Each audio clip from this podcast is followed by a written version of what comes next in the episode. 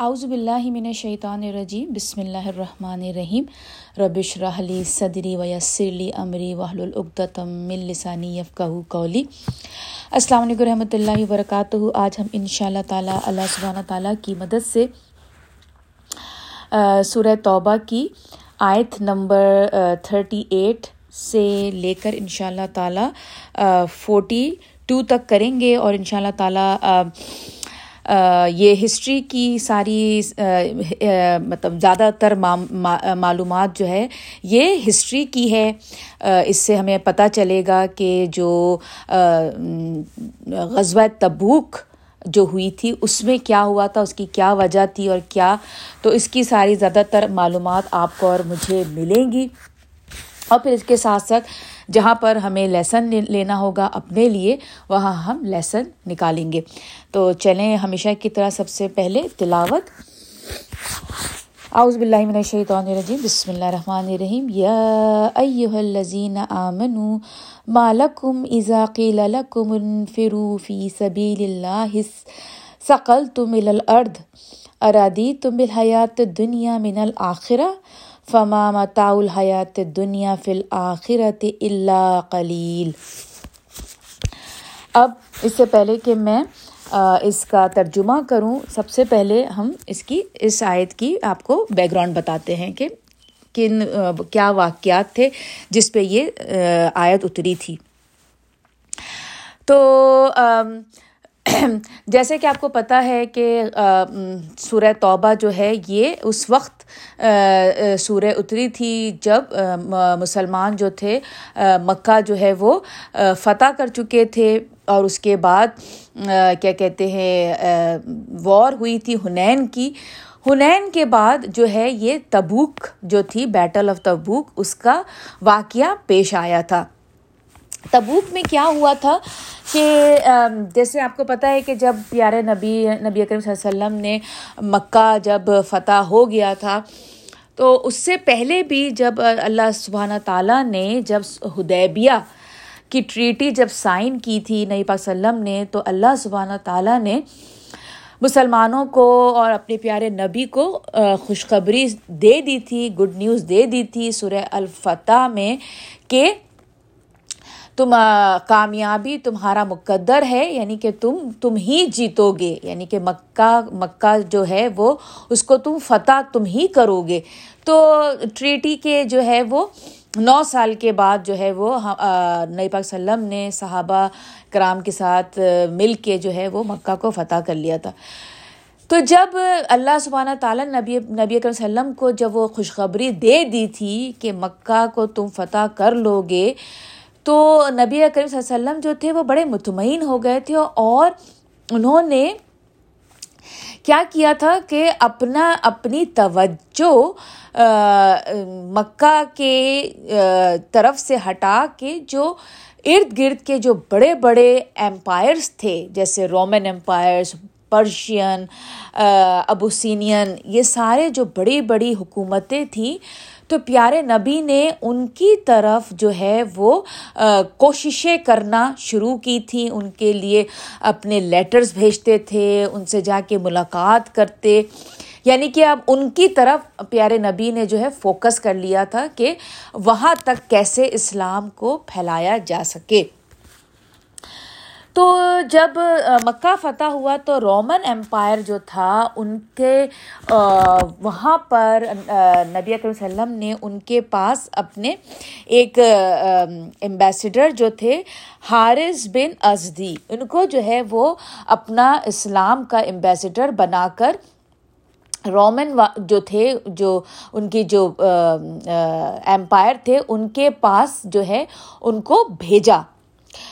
تو جب وہ وہاں پر گئے، کیونکہ وہ کیا کہتے ہیں کیا کہتے ہیں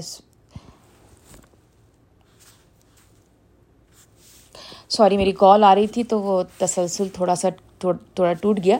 تو ہم وہیں سے شروع کرتے ہیں کہ جب نبی اکر وسلم نے جب ان کو اپنے امبیسڈر کو بھیجا رومن امپائر کی طرف، جو کہ تبوک کا جو علاقہ تھا، وہاں سے وہ ان کا کیا کہتے وہ قریب تھا نا، وہ جو امپائر تھا رومن کا۔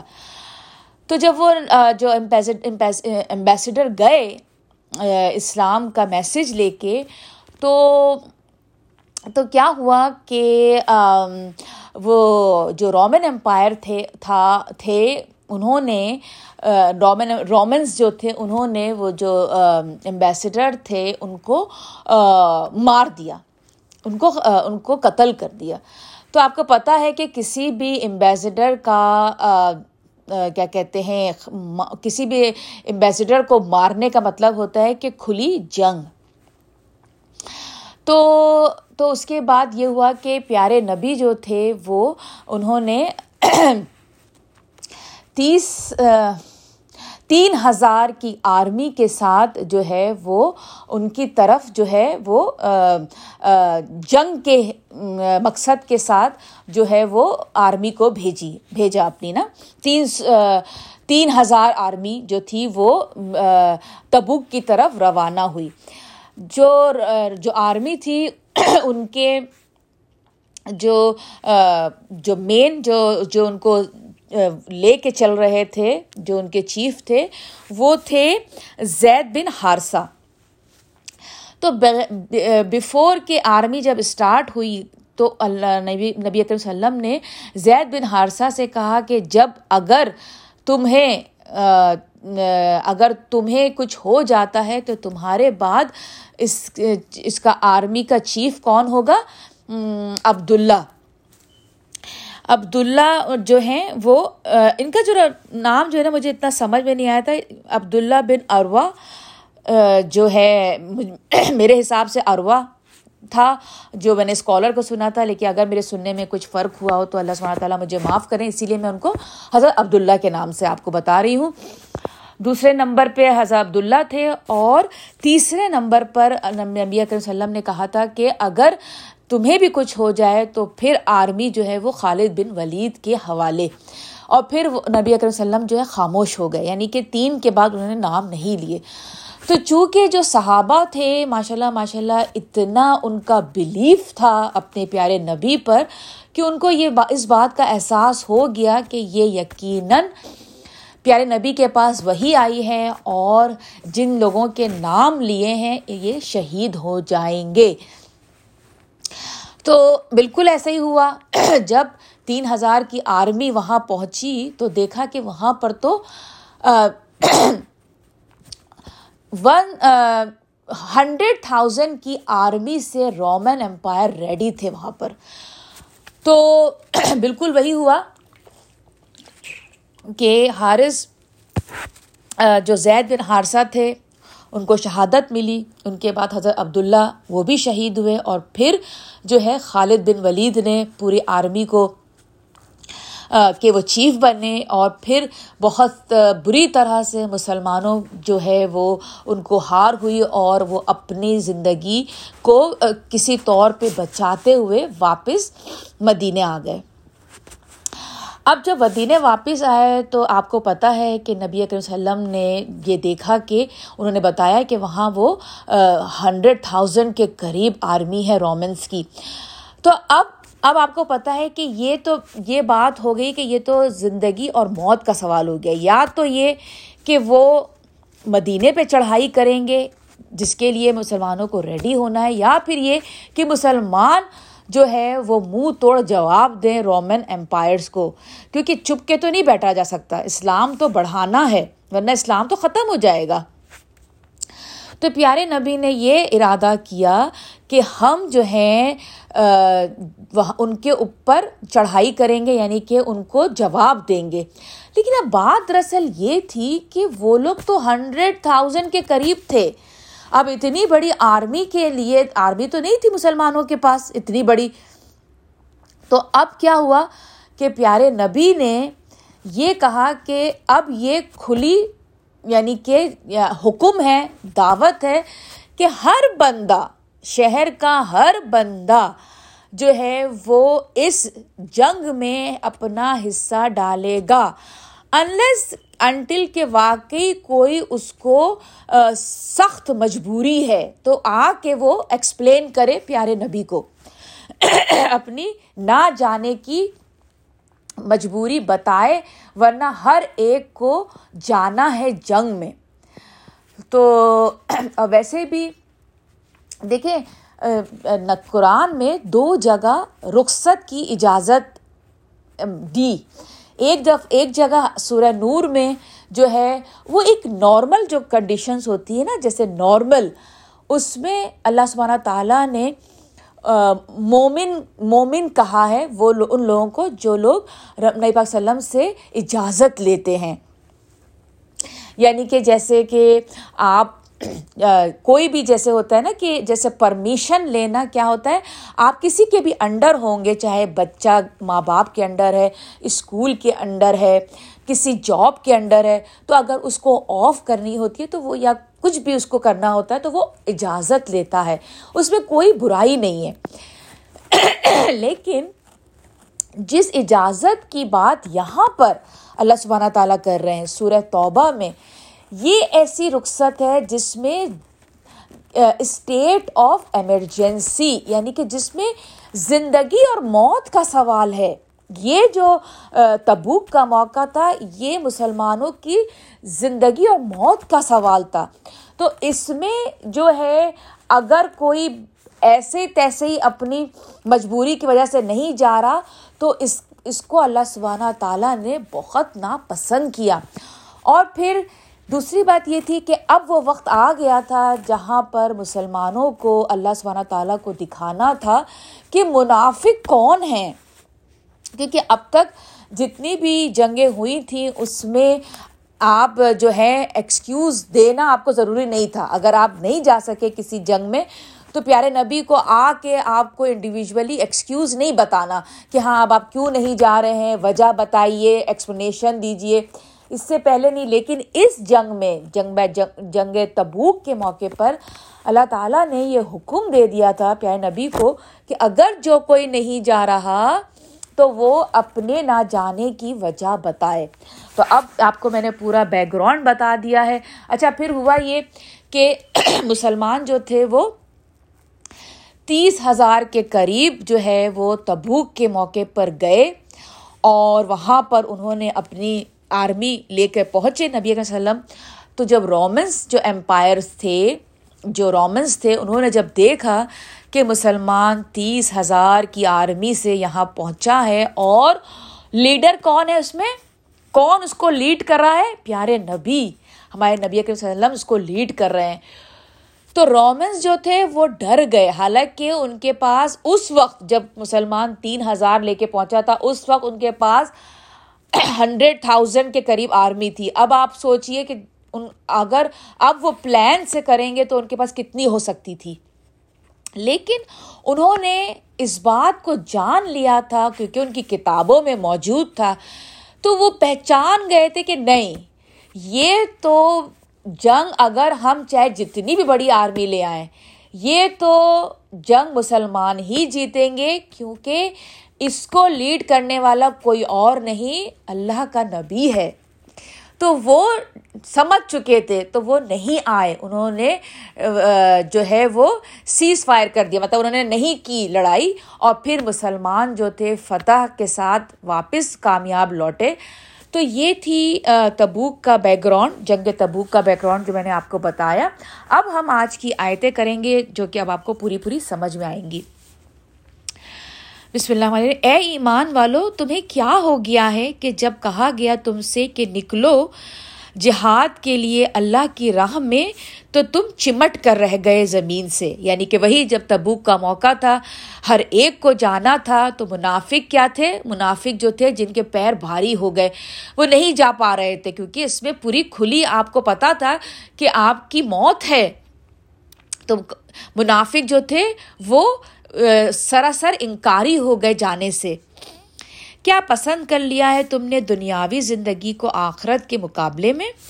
اگر ایسا ہے تو جان لو کہ نہیں ہے ساز و سامان دنیاوی زندگی کا آخرت کے مقابلے میں، مگر بہت تھوڑا۔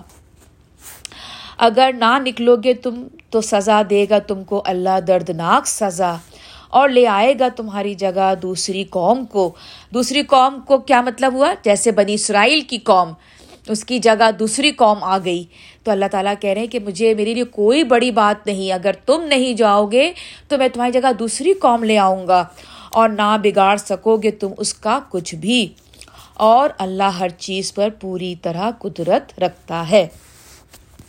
اگر نہیں مدد کی تم نے نبی نبی کریم صلی اللہ علیہ وسلم کی تو کچھ پرواہ نہیں، بے شک مدد کی تھی اس کی۔ اللہ نے اس وقت بھی جب نکال دیا تھا اس کو ان لوگوں نے جو کافر تھے۔ جب تھا وہ دو میں دوسرا۔ جبکہ وہ دونوں غار میں تھے۔ اب یہاں پر حضرت ابو بکر صدیق کا ذکر ہے۔ جب پیارے نبی مکہ سے نکلے تھے، حضرت ابو بکر صدیق کے ساتھ اور غار سور میں ٹھہرے تھے اور قرآن میں حضرت ابو بکر کو جس نام سے پکارا گیا ہے، ان کا نام ہے ثانیس ثانیس نین۔ یعنی کہ اوکر کا دوسرا نام کیا ہے؟ ثانیس نین قرآن میں ان کو دو میں کا ایک کہا گیا ہے۔ یعنی کہ ان کا ذکر ہے، بہت بڑی اعزاز کی بات ہے۔ قرآن میں ابوبکر صدیق کا ذکر آیا ہے۔ تو اللہ سبحانہ تعالیٰ نے ان کو اتنی عزت بخشی ہے۔ تو یہاں پہ اللہ تعالیٰ کہہ رہے ہیں کہ جب وہ تنہا تھا میرا نبی اور جب وہ نکلا تھا ابو بکر صدیق کے ساتھ، تب جب، تب بھی میں نے اس کی مدد کی تھی۔ آج اگر تم یہ سمجھ رہے ہو کہ تم تم نہیں مدد کرو گے تو اس کی مدد نہیں ہوگی، تم غلط سمجھ رہے ہو۔ آگے اللہ تعالیٰ فرماتے اور جب کہہ رہا تھا وہ اپنے ساتھی سے، کون کہہ رہا تھا؟ نبی کریم صلی اللہ علیہ وسلم، کیونکہ جب غار سور میں تھے تو حضرت بکر صدیق جو تھے، اتنے اتنے زیادہ خوف زدہ اتنے زیادہ خوف زدہ کہ ایسا لگ رہا تھا سامنے موت کھڑی ہے۔ تو اس موقع پر اللہ سبحانہ تعالیٰ کے نبی نے کیا کہا تھا؟ لا تحزن ان اللہ معنا۔ اللہ تعالیٰ کے نبی نے ابو صدیق سے فرمایا تھا، غم نہ کر، بے شک اللہ ہمارے ساتھ ہے۔ سو نازل کیا اللہ نے اپنی طرف سے سکون قلب اس پر۔ کس پر؟ حضرت ابو بکر صدیق پر۔ اور مدد کی اس کی ایسے لشکروں سے جو نہیں نظر آتے تھے تمہیں۔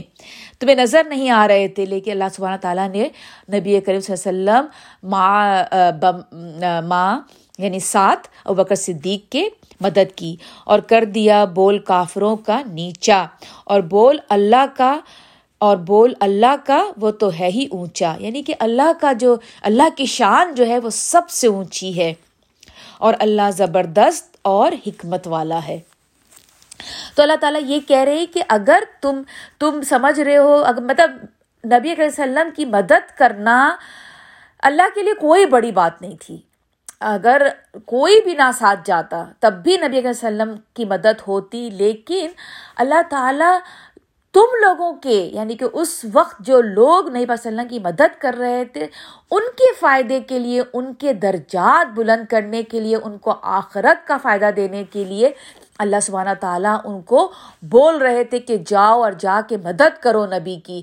اللہ کو کوئی فائدہ نہیں تھا کہ نبی کی مدد سے مطلب نہیں، اللہ تعالیٰ تو پورے کے پورے ہیں۔ کوئی ایک بندہ بھی نہ جاتا تب بھی تبوک کا جو لڑائی تھی نبی نبی وسلم، اکیلے بھی ہوتے تو بھی وہ فتح یاب ہو کے واپس آتے. کیوں؟ کیونکہ اللہ ان کا مددگار تھا، ہے اور رہے گا. تو یہ اگر ہم کوئی بھی نیک کام کرتے ہیں، کسی بھی طرح کا، تو سمجھیے کہ ہم اللہ کی مدد نہیں کر رہے یا نبی علیہ وسلم کی مدد نہیں کر رہے۔ ایکچوئل میں ہم اپنی مدد کر رہے ہیں اپنی بہتری کے لیے، جو کہ آخرت میں ہمیں دکھائی دے گی۔ ابھی نہیں دکھائی دے رہی، ابھی ٹیمپریری ہے۔ دنیا کا فائدہ بھی ٹیمپریری ہے، دنیا کا نقصان بھی ٹیمپریری ہے۔ لیکن آخرت کا فائدہ بھی رہتی دنیا تک مطلب آخرت کا فائدہ بھی اٹرنل ہے، رہنے والا ہے، ہمیشہ ہمیشہ کے لیے۔ اور آخرت کا نقصان بھی اٹرنل ہے، ہمیشہ ہمیشہ کا نقصان ہے۔ تو اس کے بعد اللہ سبحانہ تعالیٰ فرماتے ہیں، نکلو خواہ تم ہلکے ہو یا بوجھل اور جہاد کرو اپنے مالوں اور اپنی جانوں کے ساتھ اللہ کی راہ میں۔ یہ بہتر ہے تمہارے لیے، بشرط ہے کہ تم سمجھو۔ یعنی کہ یہ سب سے بہترین ہے تمہارے لیے۔ ہر طرح سے جو ہے وہ جہاد کرو، جو بھی کوشش کرو گے، جو بھی اسٹرگل وہ تمہارے لیے بہترین ہے۔ ابھی تمہیں نہیں دکھائی دے رہا۔ اگر ہوتا آسانی سے حاصل ہونے والا فائدہ اور ہلکا سفر یعنی کہ اب یہ اس وقت کی بات ہے جب تبوک کی اللہ تعالیٰ بتا رہے تھے، تو یہ ضرور پیچھے چلتے تمہارے، لیکن بہت کٹھن ہو گیا ان کے لیے یہ راستہ۔ یعنی کہ اگر قریب کا فائدہ ہوتا، بہت جلدی کا سفر ہوتا، تو یہ تمہارے ساتھ لگ جاتے۔ کیونکہ اس وقت کیا تھا کہ یہ گرمیوں کا سیزن تھا۔ اچھا گرمیوں میں جو ہے، مدینے میں جو ہے وہ جو جو کراپس جو تھے نا، وہ گرمیوں میں جو ہے نا کٹائی کا سیزن ہوتا تھا مدینے میں۔ یعنی کہ پورے سال کی محنت جو ہے وہ اب اس مہینے جو جو تبوک میں جانا تھا، وہی ٹائم تھا جو ہے وہ آپ کی جو ہے وہ فصلیں کٹنے کا ٹائم تھا۔ تو ہارویسٹ کا ٹائم تھا۔ تو اس وقت آپ سمجھ جائیے، اگر آپ چلے جاتے ہیں، تو آپ کا پورے سال کا جو فائدہ تھا، وہ ختم چھوٹ رہا تھا۔ اس کے بعد کوئی ایک دو دن کا سفر نہیں تھا۔ تھری ہنڈریڈ مائلس کا راستہ تھا مدینہ سے تبوک کا۔ تو سمجھ لیجیے کہ تھری ہنڈریڈ مائلس اگر آپ لیتے ہیں تو چھ گھنٹے کا تو راستہ ہے، لیکن وہ بھی گاڑی سے۔ اگر آپ پیدل جاتے ہیں اپنے یعنی اونٹوں کے ذریعے، تو سمجھے کتنا لمبا آپ کا سفر ہے۔ تو وہ سارے چیزیں دنیاوی فائدے دیکھتے ہوئے، وہ جو منافق تھے، وہ نہیں جا رہے تھے، وہ نہیں گئے۔ تو اللہ تعالیٰ کہہ رہے ہیں کہ اگر ان کو یہ آسان لگتی نا چیز، تو وہ تمہارے ساتھ ہو لیتے۔ تو لیکن، اب کیا ہوا آگے؟ اور ان قریب اب وہ قسم کھائیں گے، اللہ کی کہیں گے یعنی کہ جب واپس آ جائیں گے نبی کے نبی وسلم، تو کیا کہیں گے؟ اگر ہم اگر ہم سے ہو سکتا تو ہم ضرور نکلتے تمہارے ساتھ۔ یعنی کہ وہ جو ایکسپلینیشن دینے آ رہے تھے نہ جانے کی، تو قسمیں کھا رہے تھے نا۔ آپ کو پتہ ہے نبی اکرم وسلم جو تھے، وہ کتنے نرم مزاج تھے۔ جس نے جو بولا، وہ خاموشی سے سن لیا۔ ٹھیک ہے اچھا اچھا ٹھیک ہے۔ لیکن وہ سارے جھوٹ جو تھے، وہ کس کو پتا تھے؟ اللہ سبحانہ تعالیٰ کو معلوم تھے۔ ہلاکت میں ڈال رہے ہیں یہ اپنی جانوں کو، اور اللہ جانتا ہے بے شک وہ جھوٹے ہیں۔ کوئی بھی نہیں جانتا تھا سوائے اللہ کے کہ یہ جو آ رہے ہیں منافق، یہ سراسر جھوٹ بول رہے ہیں۔ تو چلیں، یہیں پر میں اپنی تفسیر ختم کرتی ہوں۔ جو کچھ بھی غلط تھا وہ میری طرف سے تھا اور جو کچھ بھی ٹھیک تھا وہ اللہ سبحانہ تعالیٰ کی طرف سے تھا۔ مجھے اور میری فیملی کو اپنی دعاؤں میں شامل رکھیے گا۔ آپ اور آپ کی فیملیز میری ہر دعا میں شامل رہتے ہیں۔ السلام علیکم رحمۃ اللہ وبرکاتہ۔